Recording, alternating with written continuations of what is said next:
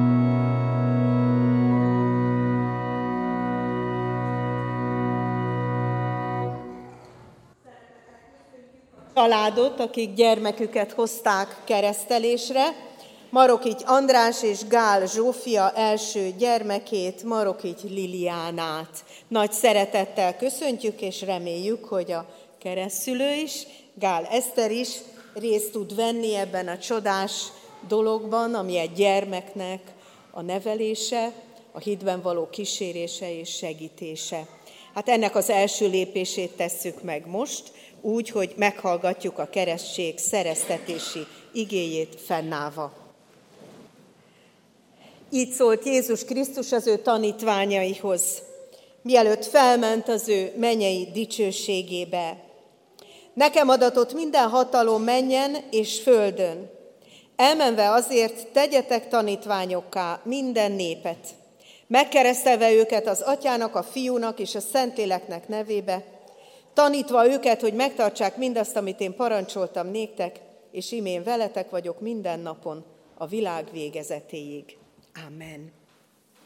Ehhez olvasok egy szép adventi igét Ézsaiás proféta könyvének 60. fejezetéből. Kelj föl, ragyogjál, mert eljött világosságod, és az Úr dicsősége megjelent rajtad. Amen. Foglalja helyet a gyülekezet. Kedves keresztelős család, ez a családi istentisztelet most ebben az esztendőben azokat a szimbólumokat járja körbe, amelyek a mi templomunkban is megjelennek, bár a mi templomunk nem annyira színes, de azért a szimbólumok teljessé teszik a mi igeismeretünket, és erősítik a mi hitvallásunkat. Ebben a hónapban, a december hónapban a csillag, ez a szimbólum, ami köré ez a mai istentisztelet is szerveződik, és ehhez olvastam fel igazából ezt az Ézsaiás idézetet. Kelj fel, világosodjál, ragyogjál, mert az Úr dicsősége rajtad meglátszik. Hát mi emberek nem vagyunk csillagok, de mégis, ha ránk ragyog az Isten dicsősége, akkor képesek vagyunk ezt visszatükrözni. Képesek vagyunk a szemünk ragyogásával, az arcunk fényesedésével, ahogyan a szeretet, vagy ahogyan a maga az Isten imádat is megjelenhet a mi arcunkon. Ezek azok a csodák, amelyekre a Bibliában is újra meg újra rácsodálkozunk, hogy van ilyen. Hogy van ilyen, hogy valaki az Úristentől olyan világosságot kap, ami belül is és kívül is ragyogóvá teszi az életét, azaz láthatóvá teszi a többiek számára. Hát azt gondoljuk, hogy egy ilyen kereszteléssel egy ilyen jel kerül erre a gyermekre is, Liliánára is, és ebben a ragyogásban, a Krisztus ragyogásában ő maga is fényesedik, sőt, az ő élete is fényesedik.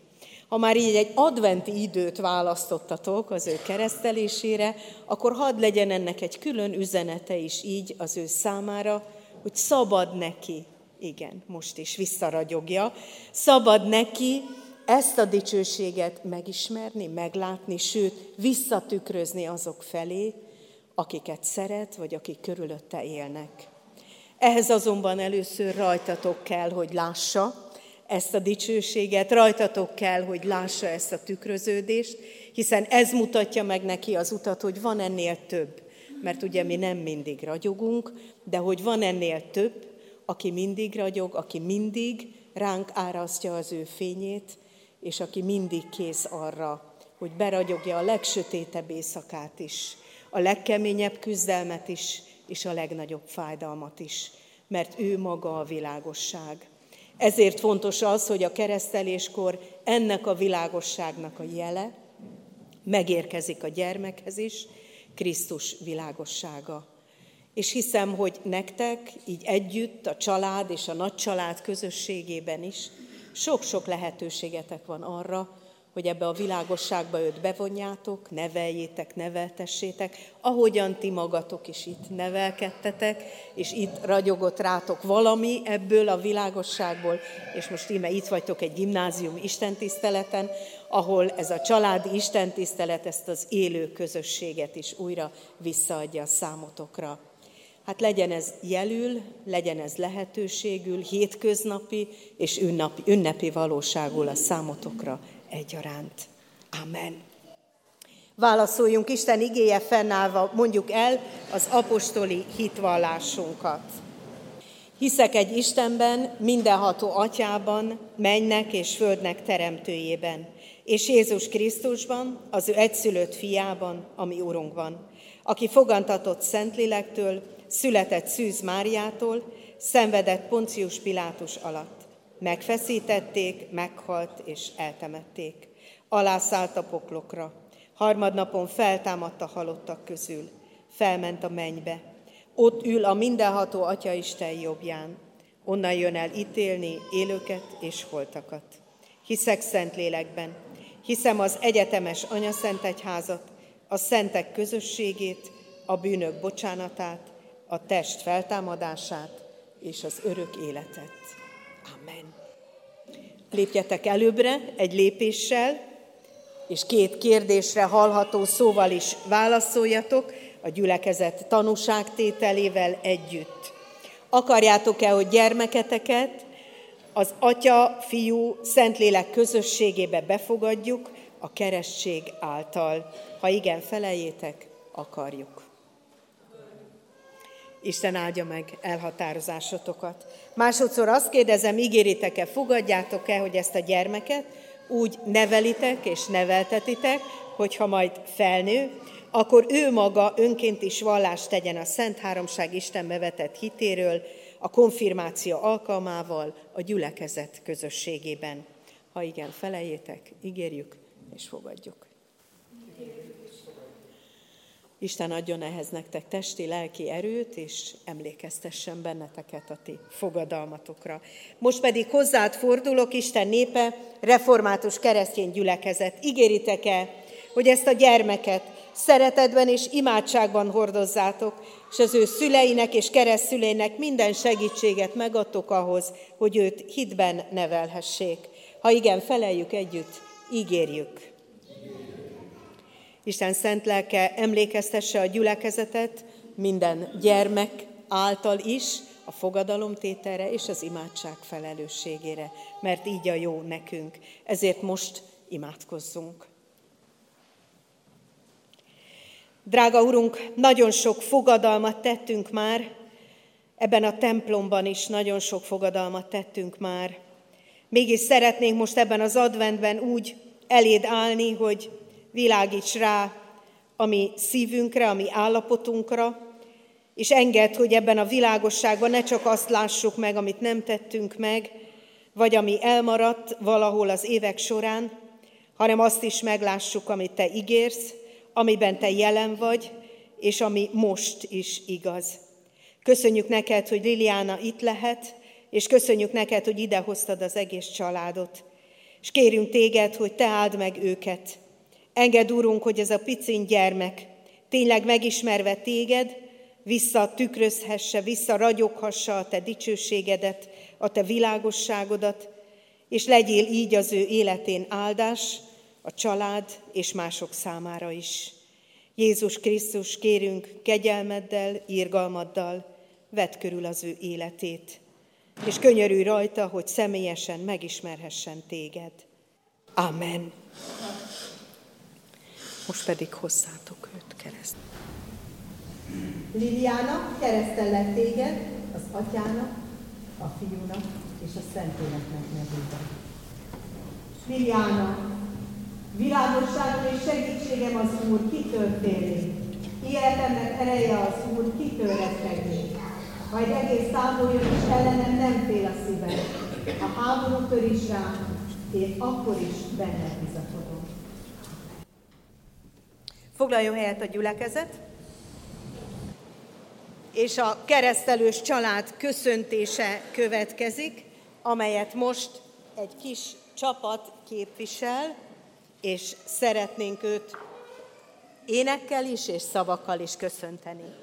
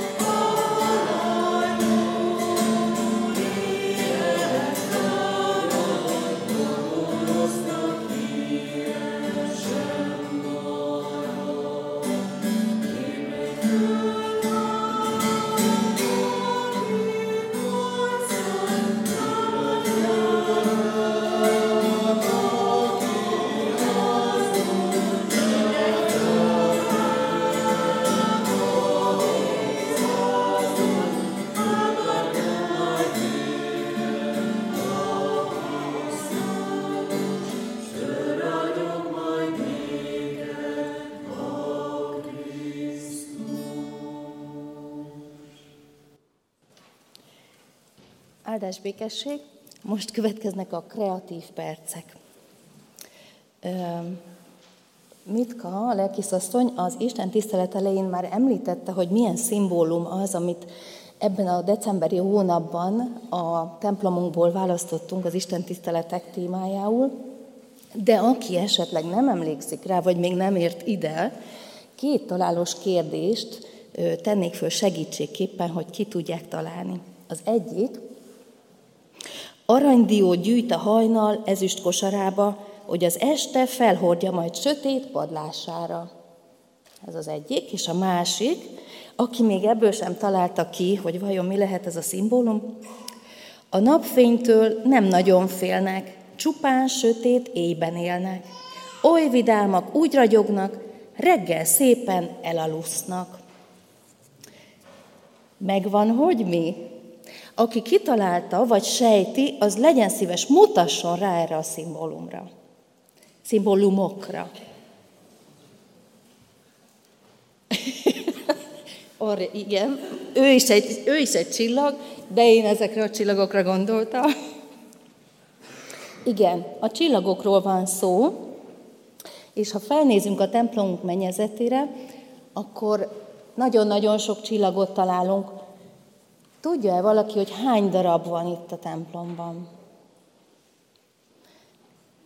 Tippeljünk. Ki az, aki ötvenet tippel? Annál több? Ki az, aki százat tippel? Ki az, aki pontosan tudja? Én megszámoltam pénteken, 95 darab. Elmentem a református könyvtárba, és próbáltam utána nézni a templom történetével kapcsolatban, hogy miért kerültek ezek a csillagok fel a mennyezetre, de sajnos nem találtam semmiféle történetet vagy leírást erről.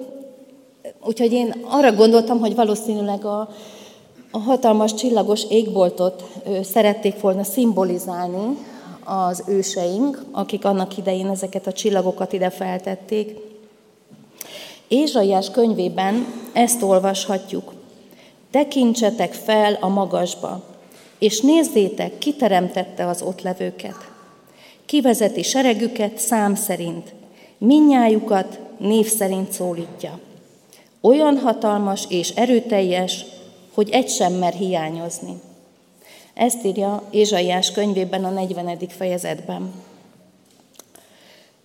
Biztosan hallottuk már, vagy tanultuk már, hogy egy galaxis az rengeteg csillag, gáz és porfelhőnek a gigantikus halmaza. És ezt a gravitáció fogja össze. A Föld, a Nap, az összes többi bolygó az, ami felépíti a, gravitá- a, a naprendszerünket. De a mi naprendszerünk csupán csak egy icipici része a tejútrendszer nevű galaxisnak. A tejútrendszer pedig olyan hatalmas, hogy a tudósok körülbelül 100-400 milliárd csillagot ö, gondolnak benne. Nem is tudják pontosan, hogy mennyi, mert hogy megszámlálhatatlanul sok. De ahogy az előbb olvastam az Ézsaiás könyvéből, a Bibliából, tudjuk, hogy Isten minden egyes csillagot szám szerint ismer, és minnyájukat a név, neve szerint is szólítja. És nem csak a tejútrendszer csillagait, hanem Isten szám szerint és néven szólít minden csillagot az általunk ismert milliárd és milliárd galaxisban, sőt, még azokban is, amiket mi még fel sem fedeztünk. Ha ebbe így belegondolunk, akkor elképzelhetjük, hogy milyen hatalmas, nagy és csodálatos a mi Istenünk. Isten nagyobb, mint bármi, amit valaha is láttunk, vagy amiről álmodni tudtunk volna, vagy amit elképzelni tudnánk. Isten végtelen, és a világegyetemen mérhetetlenül nagy. De ami még ennél is elképesztőbb és csodálatosabb, hogy Isten nem csak a csillagok nevét és számát ismeri, hanem a miénket is. Ha felnézünk az égre, egy szép nyári éjszakán, éreztük már, hogy milyen pici porszemnek érezzük magunkat, egy, egy, egy semmiségnek, ahogy a végtelenségben vagyunk, És olyan csodálatos érzés, hogy Istennek mi is fontosak vagyunk, hogy ismer bennünket, hogy szeretne az életünk része lenni, hogy nevünkön szólít és figyel ránk. És adja Isten, hogy amikor bejövünk ebbe a templomba, és felnézünk a csillagokra, akkor jusson eszünkbe, hogy ahogyan az Isten a csillagokat név szerint ismeri, és szereti, és gondoskodik róluk, úgy bennünket is szeret, és gondoskodik rólunk. Énekeljünk most együtt, az Isten tiszteletre, az ige hirdetésre készülve, a 373. dicséretünket, annak az első három versét. És az énekes könyvünkben jelezve van, hogy ez egy másik dallamra is énekelhető. Hát most erre a másik dallamra fogjuk énekelni, úgyhogy a kivetítőn levő dallam, akik kottát tudnak olvasni, ne zavarja meg őket, hanem bátran kövessük az orgonán játszott dallamokat. Csillagoknak teremtője és híveknek fényessége. Így kezdődik a 373. dicséret. thank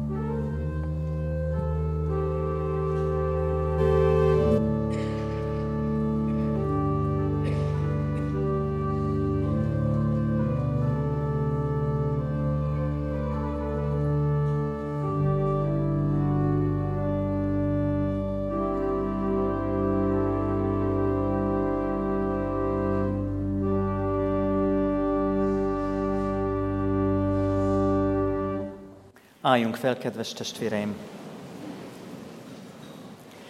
Ami segítségünk és Isten tiszteletünk további megáldása és megszentelése az Úrtól van, aki teremtett, fenntart és bölcsen igazgat mindeneket. Amen.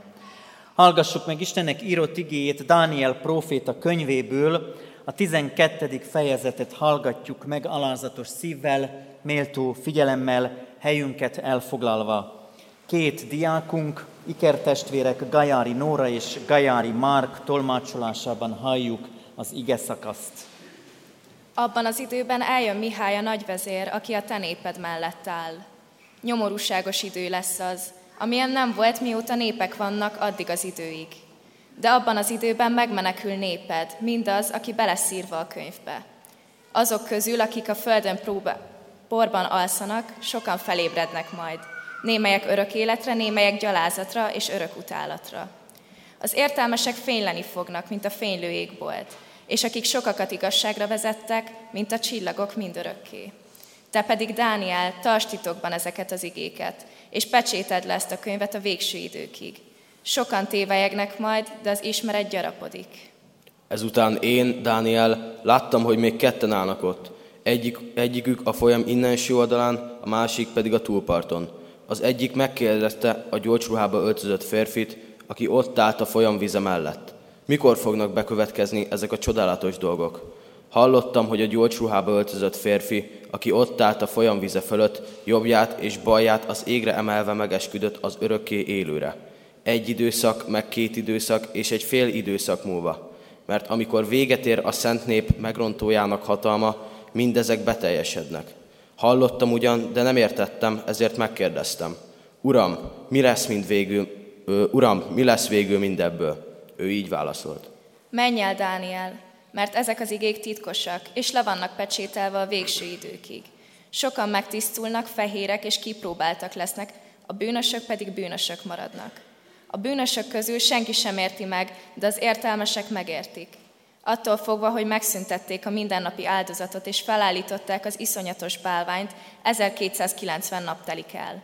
Boldog, aki álhatatos marad, és megéri az 1335 nap végét. Te pedig menj a vég felé, Elpihensz majd, de fölkelsz kijelölt sorsodra a végső napon. Egy verset újraolvasok a felolvasott szakaszból. A harmadik vers így hangzik. Az értelmesek fényleni fognak, mint a fénylő égbolt, és akik sokakat igazságra vezettek, mint a csillagok mindörökké. Az értelmesek fényleni fognak, mint a fénylő égbolt, és akik sokakat igazságra vezettek, mint a csillagok mindörökké. Kedves Krisztinéni, lehet, hogy ebben az igeversben van a válasz a kérdésedre, hogy vajon miért vannak itt a mennyezeten ezek a csillagok. Azt olvassuk, hogy fénylő égbolt, azon ragyogó csillagok, és ezek a csillagok utat mutatnak nekünk. Mitka is elvettem a részben a munkámat, mert hogy a csillagok okát, hogy miért is csillagokkal foglalkozunk ezen az Isten tiszteleten már elmondta, de ha valaki nem figyelt volna, megismétlem azért, mert ebben a hónapban a csillag szimbólum, a témája minden vasárnapi család istentiszteletnek, és hónapról hónapra egy újabb téma jelenik meg, egy újabb szimbólum jelenik meg. Januárban majd a keresztelő medence lesz az, ami bennünket vezérel ebben. Úgyhogy már előre mondom, hogy januárban is a családi istentiszteleten is várunk mindenkit szeretettel, meg addig is a csillagok vezéreljenek bennünket vasárnapról vasárnapra ide. Advent van, hála Istennek ezt egyikőtök sem mondta el, amit én itt gondoltam, hogy az advent az gyakorlatilag négy vasárnap és négyféle értelmezése is van, vagyis jelentése a hétköznapi életünkben. Van egy téves elképzelés viszont az advent szóval kapcsolatban, ugyanis azt jelenti, hogy eljövetel. Nem a várakozást jelenti ezt. Jó, ha úgy elraktározzuk a szívünkben, a lelkünkben, a gondolatainkban, hogy az advent nem a várakozást jelenti, még ha a karácsony várakozási ideje is, hanem Jézus Krisztus eljövetelét jelenti. Az ő érkezésére mutat az advent. És hogy miért mondom, hogy négyféle adventünk van. Hát az első az Jézus születése, ezt majd karácsonykor fogjuk ünnepelni.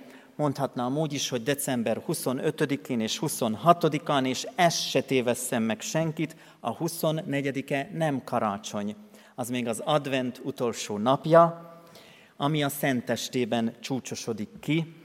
Tehát alapvetően Jézus születésére készülünk, és Jézus születésének az előestéjén úgy tűnik, hogy mindenhol megérkezik a, az ajándék is, vagy melyik családban hogyan. Tehát az első adventünk, ez Jézus valós fizikai megszületése, földre érkezése. Erre fogunk karácsonykor emlékezni. A második adventünk az az, amikor a személyes életünkben következik be Jézus megérkezése a mi életünkbe. Ez a mi megtérésünk, így szoktuk ezt mi nevezni.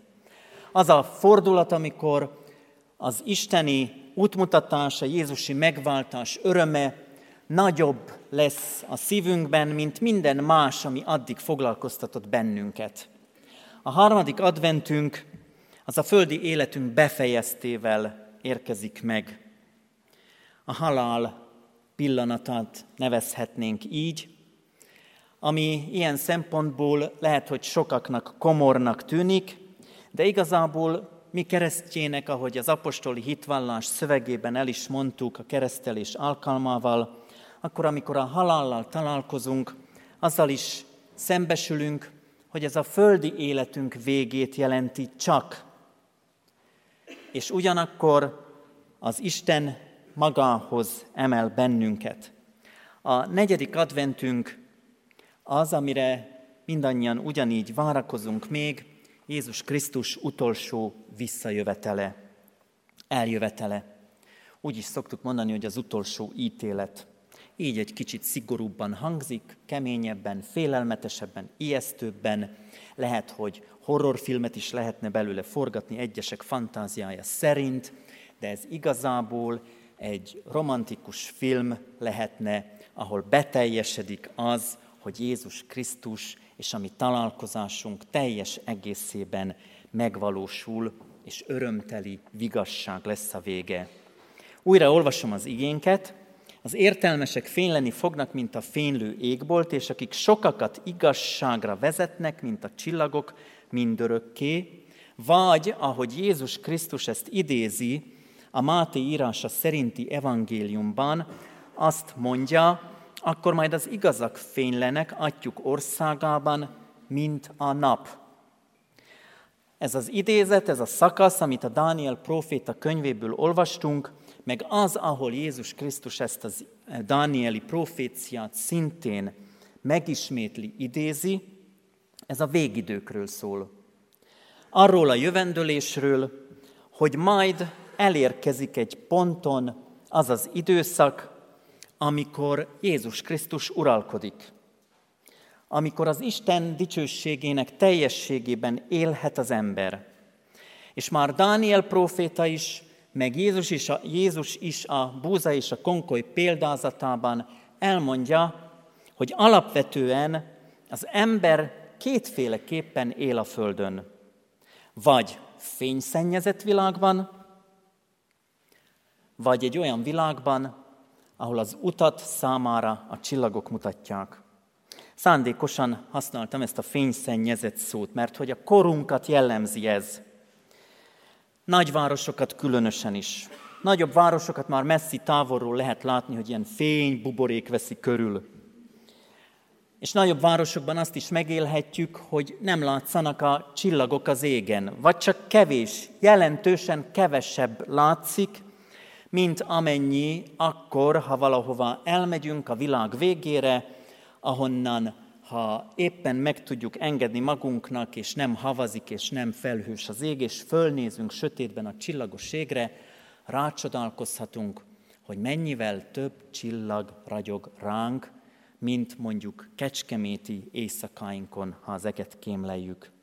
Lehet látni csillagokat fényszennyezett világból is, talán meg is jegyezzük, hogy még tudjuk is, hogy melyik melyik. Néha rá is csodálkozhatunk, hogy jéma mennyivel fényesebben ragyognak, meg adott esetben szithatjuk a városvezetést, hogy mennyire nem jó a közvilágítás, mert túl sok csillag látszik az égen. Tehát sokféleképpen megközelíthetjük azt, hogy mit látunk, ha föltekintünk, már ha föltekintünk. És ez az egyik jelentős kérdése az igénknek, hogy föltekintünk-e mi. És ha igen, kire és miért. Ahhoz, hogy lássam a csillagos eget, ahhoz ugyanis első körben föl kell emelnem a tekintetemet. Fölnézni és rácsodálkozni, hogy mennyi van belőle. Itt is, ha meg akarjuk szemlélni, hogy hány csillag van, Fodi egy gyermekre mutatott, megengedjük neki. Valóban a Dánieli proféciában azt mondja, hogy mi vagyunk a csillagok, kedves testvéreim, de erre majd a végén. Tehát alapvetően föl kell emelnünk a fejünket, és szétnézni a templomunkban, és megkeresni, és Krisztin én itt is nagyon becsülöm, hogy bejött, és elkezdte számolni, hogy mennyi van. Én is elkezdtem gyorsan, mondjuk könnyű volt, mert hogy egy-egy részben 5-5, akkor az hányszor 5, meg még az osztopfőkön is látszik pár, de hogy vajon vannak-e még elrejtett csillagok, amiket nem vettünk észre, vagy tényleg 95 van-e, mint Luther tézisei, vagy a 95 az ezért van-e, mert az őseink azt gondolták, hogy a reformációt Luther a 95 tétellel alapozta meg, illetve a csillagos ég nagysága, az Isten nagyságát jelképezheti-e. Biztos, hogy azok, akik kitalálták, hogy ezek a csillagok megjelenjenek a templomunkban, azoknak ez nem volt kérdés, hanem ez evidencia volt. Természetes volt, hogy az Isten nagyságát, az Isten világát, az Isten ránk ragyogó szépségét úgy mutatják be, hogyha fölnéz az ember a templomban, akkor is emlékeztesse az embert arra, hogy a teremtett világ része. Az Istentől teremtett világ része. Tudunk-e mi így felnézni? És ha felnézünk, és keveseljük, ne adj Isten a csillagokat, akkor a fényszennyezett világból ki tudunk-e lépni? Egy kicsit eltávolodni. Keresni azt a helyet, ahol úgy kémlelhetem a csillagos eget, hogy abban nem zavar be a világ ezer arcú fénye. Hogy felismerjem azokat az igazi csillagokat, amelyek valóban utat mutatnak. Mert régen az emberek nem a Waze, meg a Google Maps, meg hasonló segítséggel autóztak, utaztak, kirándultak, hanem felnéztek az égre, és az alapján tudtak tájékozódni, be tudták mérni, hogy a sötétségben merre kell indulni, hogy jó irányba induljak, ha ne adj Isten eltévedtem. Föl tudták mérni, le tudták olvasni a csillagos égről az évszakokat, talán még jeleket, időjárási előrejelzéseket is föl tudtak ismerni abból, ha az eget kémlelték. Bizonyos dolgokat talán még mi is megörököltünk belőle, de bennünket sokszor ez a fényszennyezett világ azzal vakít el, hogy mindent úgy tűnik, hogy a technika segítségével meg tud oldani, amit közben az ember úgy tudott felismerni, hogy olvasott ezekben a jelekben. Olvasott ezekben a jelekben úgy, mint a napkeleti bölcsek is, akik nem ok nélkül és nem indokolatlanul, nem csak úgy azért, mert valami fényjelenség történt, indultak útnak, hanem pontosan tudták, hogy az egyik és a másik csillag mit is szimbolizál, és mit is jelent, és hova is vezeti őket. Az egyik út, a fényszennyezett világ útja, bocsánat, hogyha ezt most így fordítom le, az igazából mondhatjuk azt, hogy az önhittség útja, ami lehet ezerféle. Lehet sok része. Lehet olyan nüansznyi dolog benne, amire nem is gondolunk, és biztos, hogy mindannyian így is élünk, hogy van dolgunk, van az életünkben olyan kérdés, amivel nem gondoljuk, hogy az Istennek köze lenne hozzá. Milyen benzin tankoljak az autómba? Mi köze ehhez az Úristennek? Hát a gyártók megmondták, hogy ne dízelt vagy gázolajat, semmiképp, ha benzines. Tehát, hogy vannak ilyen kérdések, meg gondolatok, ahol valóban azt mondhatjuk, hogy na ezt nem kell megkérdezni az Úristentől. Ezt valahonnan tudjuk. Evidencia. Az ember fölismeri. Ebben nem kell az Urat, az Úristent zaklatni se. De vannak olyan események, amikor azt gondoljuk, hogy igenis meg tudom oldani. Tudom, hogy kell jól gyereket nevelni, tudom, hogy kell jól családot vezetni, tudom, hogy kell jól háztartást vezetni, tudom, hogy kell jól ezt, meg azt, meg amazt csinálni. Nagyon sokrétű, sokszintű helyzetben tud bennünket az önhittség arra az útra terelni, hogy fényvesztett világban éljünk. Ugyanakkor a másik út az Istennel járható út.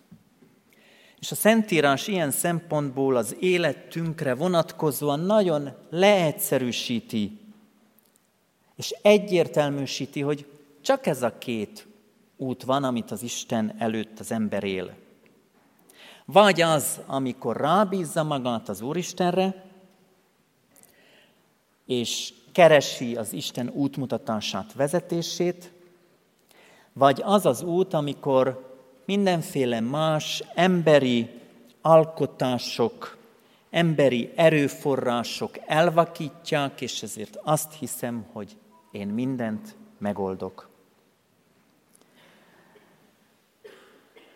A történetünkben megjelent Mihály arkangyal is, Dániel próféta könyvében.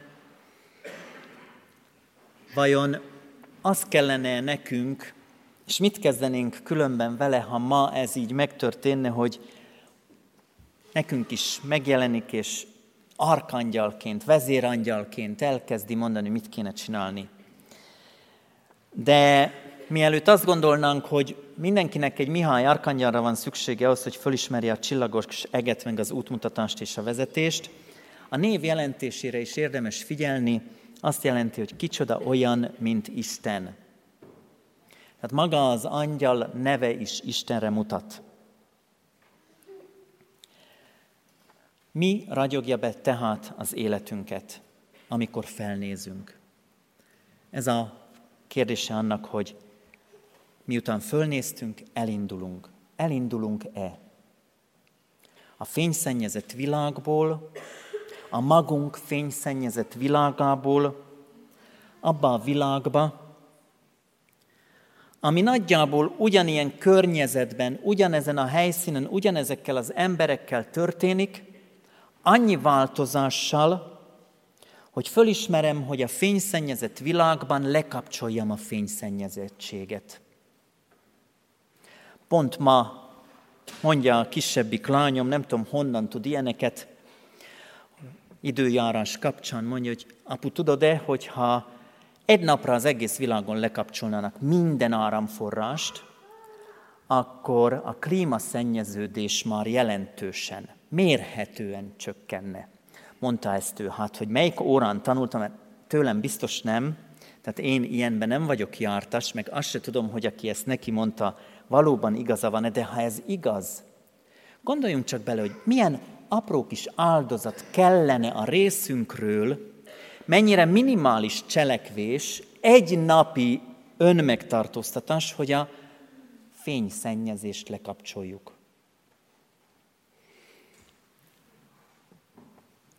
Nem arra gondolok, hogy a technikát kapcsoljuk le az életünkben. Arra gondoljunk, gondolok a fényszennyezés alatt most testvéreim, hogy a saját életed szennyezett, fényszennyezett része, ha lekapcsolásra kerül, akkor hirtelen beragyogja az Isten dicsősége. Akkor fölismered az ő jelenlétét. Akkor rájössz arra, hogy miben más az élet, akkor, ha az Istenre figyelsz. És ha az Istenre figyelsz, azt olvassuk igénkben, az igazak fénylenek, csillag leszel.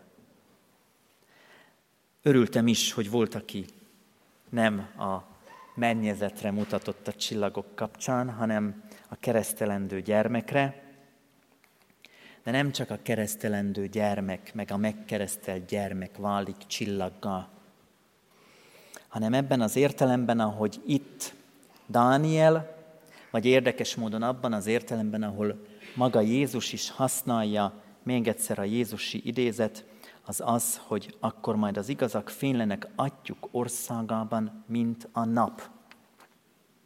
Az igazak fénylenek, a napunk is egy csillag.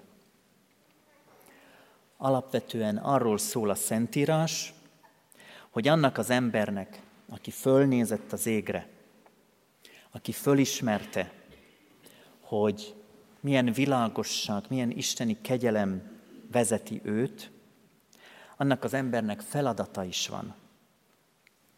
A jó megosztása a feladat.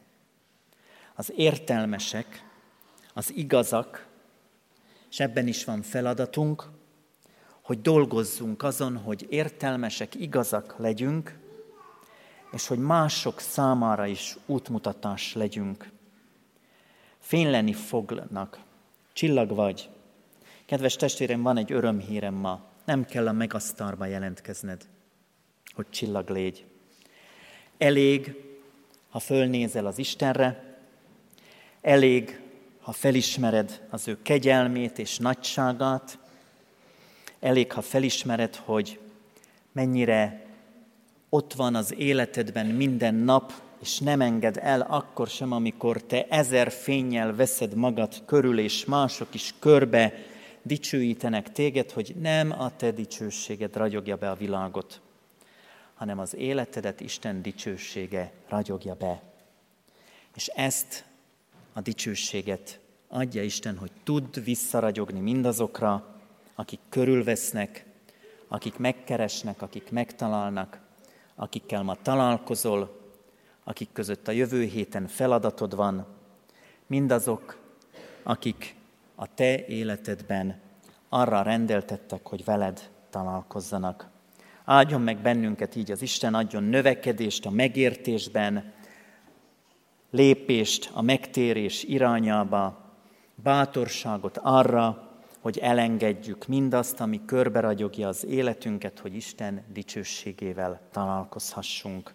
Amen. Válaszul az osztály szolgálatát hallgassuk meg, majd azt követően egy bizonyságtételt.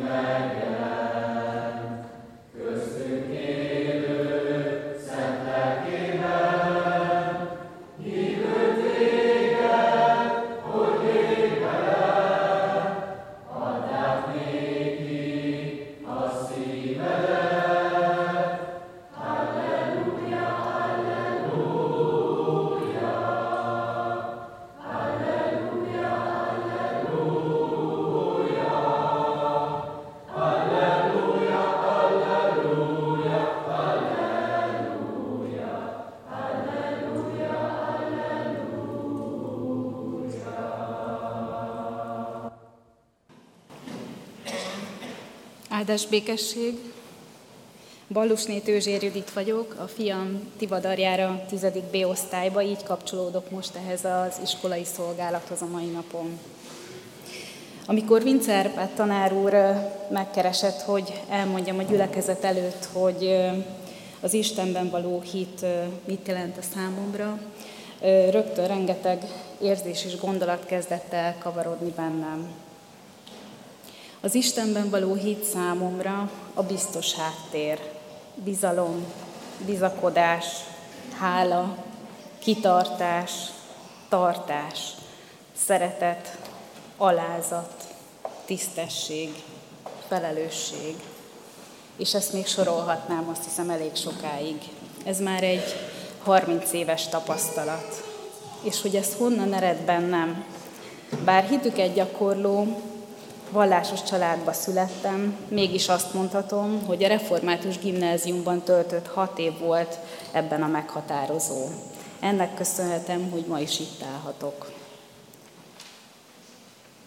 Az iskolában és a templomban töltött hat év alatt észrevétlen formálódtam. A hittanórák, a reggeli templomi áhítatok, a kötelező istentiszteletek, a nyári emmausi hetek, az áldás békesség köszönés használata, az iskolában a lelkészek és a hitoktatók állandó jelenléte, az, hogy az órák közötti 10 perces szünetekben is odajöttek hozzánk, hozzám beszélgetni, ez mind-mind alakított. Ezek akkor még nem is biztos, hogy mindig tetszettek. Például az iskolai sítáborban, ami gondoltam a barátokról és a szórakozásról fog szólni, oda jött hozzám sielés közben a lelkész, és közölte velem, hogy este én tartom az áhítatot. Meglepett, mert nem ilyen esti programra számítottam. Vagy a konfirmációra való komoly felkészülés és a vizsga izgalmai vagy hogy bármilyen ünnep volt, egyenruhába, templomba kellett jönni. Ezeket akkoriban nem mindig pozitívumként éltem meg, de kétségkívül hatásos volt, és ma már hálás vagyok érte. Később az iskola után, amikor felnőttként, feleségként, anyaként rengeteg jó és rossz élmény, öröm vagy bánat ért, mindig volt, van egy biztos hátterem, az Istenben való hitem. A hitem mellett az egyház, ez a közösség is egy biztos háttér számomra. Nehéz élethelyzetben ők segítettek a családunknak, emellett az ünnepeink, örömeink méltó megélésében is részt vettek, részt vesznek a mai napig. A hitem megélésének fontos része, hogy a gyerekeinknek is átadjam, férjemmel együtt átadjuk ezt a lehetőséget. A férjem is egyházi iskolába járt, így megtapasztalta ennek a pozitívumait. Ez az oka, hogy ide irattuk gyerekeinket a református óvodába, általános iskolába és gimnáziumba. Hiszem, hogy az egyházi nevelés, a hittanórák, a reggeli templomi áhítatok, kötelező alkalmak formálják őket. És ha most még nem is érzik, a későbbiekben lesz hitük, tudni fogják, hogy van biztos hátterük. Az, hogy a gyerekeink ide járnak, egy másik értéket is hordoz magában, azt, hogy újra élhetjük ezeket az iskolai és egyházi programokat, alkalmakat, Ebből csak, hogy egy példát mondjak, Tivadar konfirmációra való felkészülése és a konfirmációs fogadalomtétele, ami engem is er, újból megerősített a hitben. Néha bejövök ide a templomba egy-egy reggeli iskolai áhítatra, és meghatódva hallgatom a közös imádságukat, amit a gyerekek szokásként, elnézést a szóhasználatért, de eldarálnak, és nem is tudják, hogy ezzel egy egész életen át biztos hátteret jelentő közösség tagjaivá válnak. Ezt ezúton is köszönöm. Áldás békesség!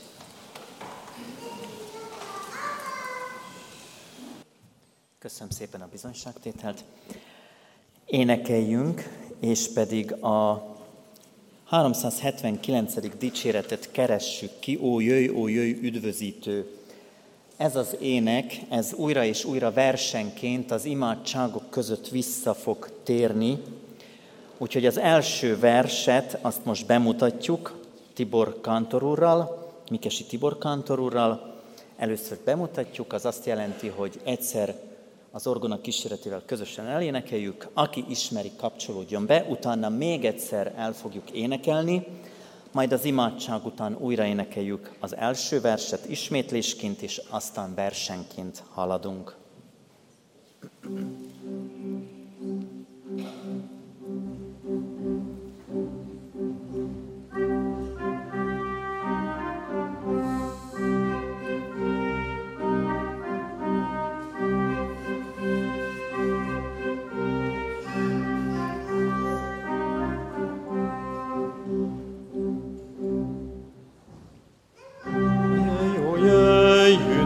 idő, beteljesült már az idő, tört át az ég, zárt ajtaját, vár a világ, sovárgra vált.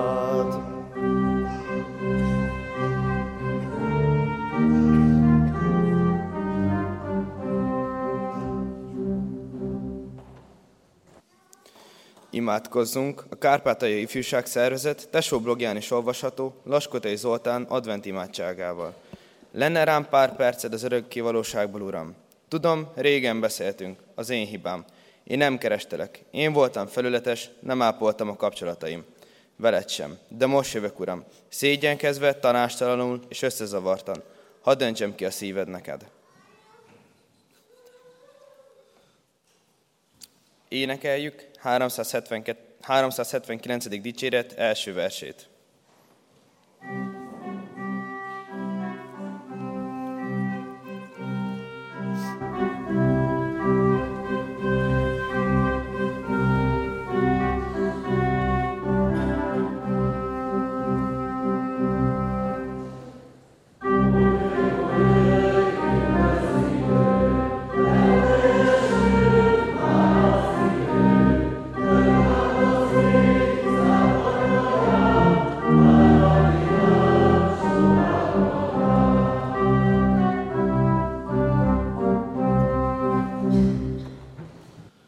Magam körül forgok, és elszédültem.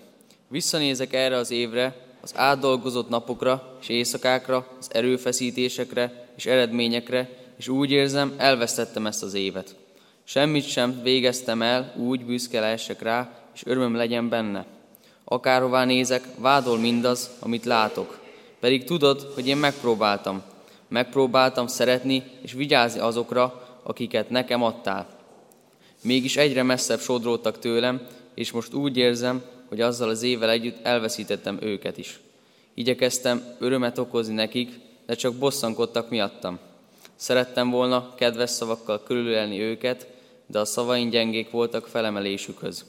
Akármennyire akartam fontossá tenni másokat, magam számára még mindig én voltam a legfontosabb. Ezért kérlek, könyörülj a kapcsolataimon, Uram! Énekeljük a 379. dicséret második verszakát. thank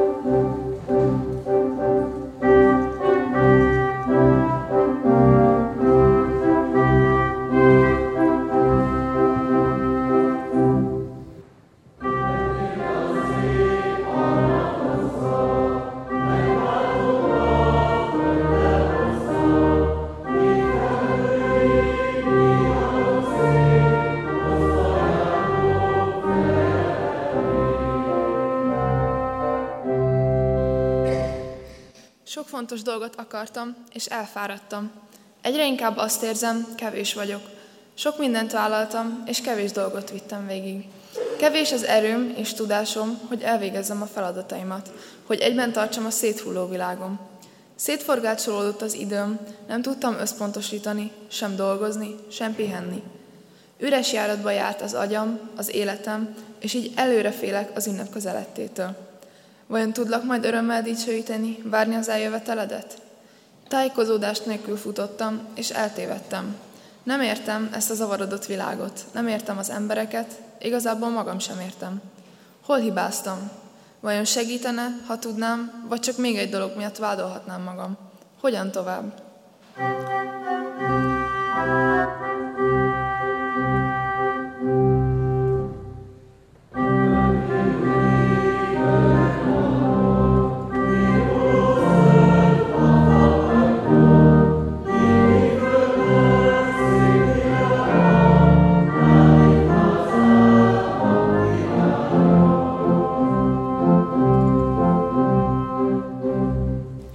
Így állunk, Uram.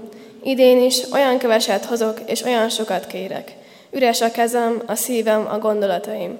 Tőlem sokra nem számíthatsz. Legfeljebb panaszra, arra viszont minden mennyiségben. Viszont emlékszem, milyen jó volt veled tölteni a napokat, és milyen egyszerűnek, biztonságosnak tűnt a világ nemrég még.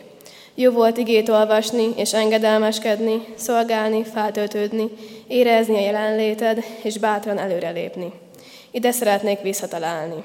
Kimászni a mindennapok sorából, ismét sziklára állni, kiállni a vihart, só és világosság lenni. Szeretnék egy lenni veled, és így egyben maradni. Magam körül forogtam, pedig te vagy a középpont. Szeretnék újra érted élni. Sok fontos dolgot akartam, de elmulasztottam a legfontosabbat. A veled való kapcsolatot ápolni. Szeretnék megtanulni nemet mondani másoknak, hogy neked igent mondhassak.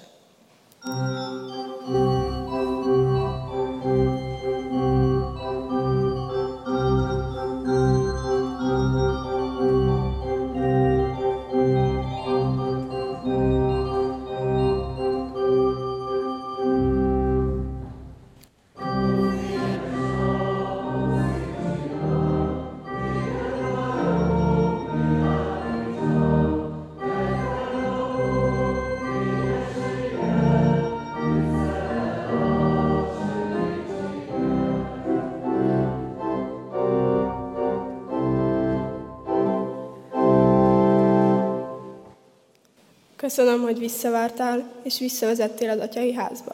Még mindig hihetetlen, hogy ilyen gyengén, zavarodottan is kellek neked. Hogy te valamit kezdeni akarsz ezzel a csőttömeggel, sőt gyermeket szeretsz. Értedetlen, amit teszel. Ahogy megvárod, míg leesnek nekem azok az igazságok, amiket hetek, hónapok, hónapok óta türelmesen mondogatsz nekem. Ahogy ráérsz a panaszáradatra, sőt örömmel várod, mikor kezdek bele, ahogy ismét asztal terítesz nekem, ahol jól lakhatok az igéddel, ahol betöltöd üres életemet, lelkemet.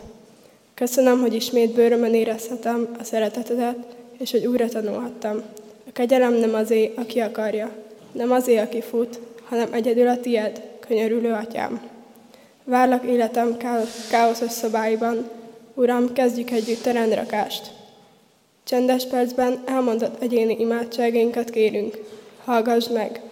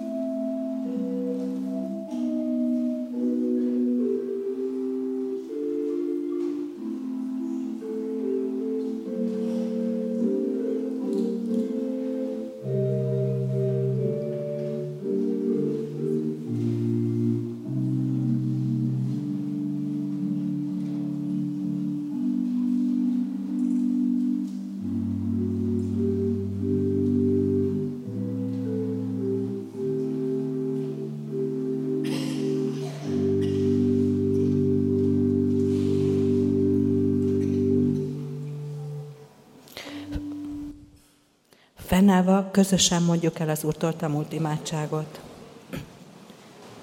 Mi atyánk, aki a mennyekben vagy, szenteltessék meg a te neved, jöjjön el a te országod, legyen meg a te akaratod, amint a mennyben, úgy a földön is.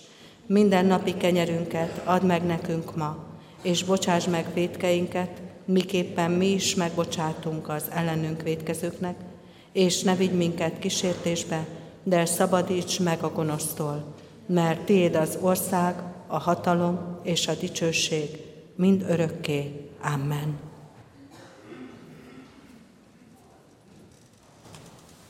Foglaljon helyet a gyülekezet, és hallgassuk meg a hirdetéseket.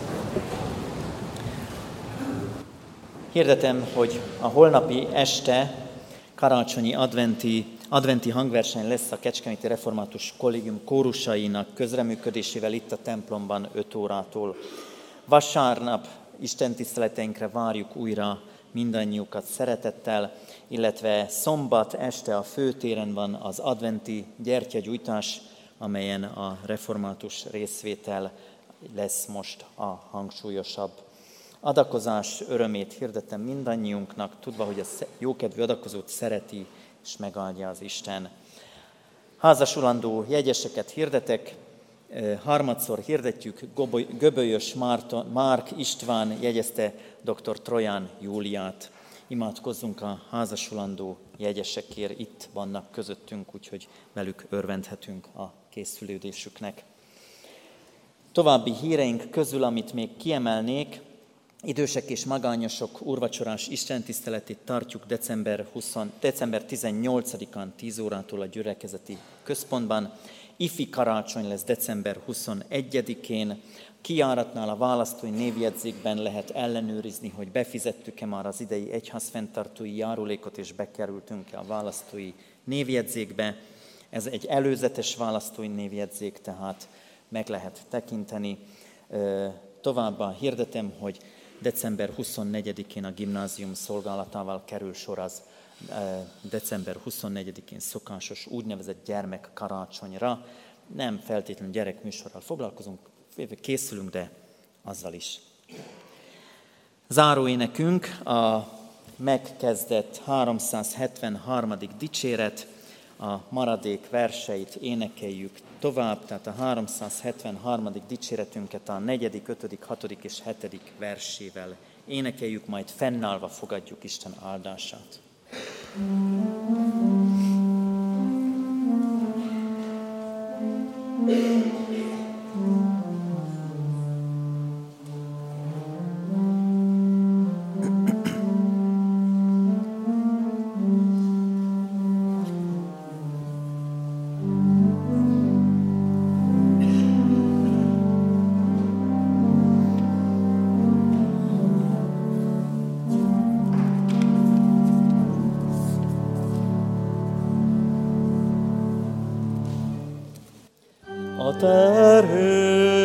Hatalmadnak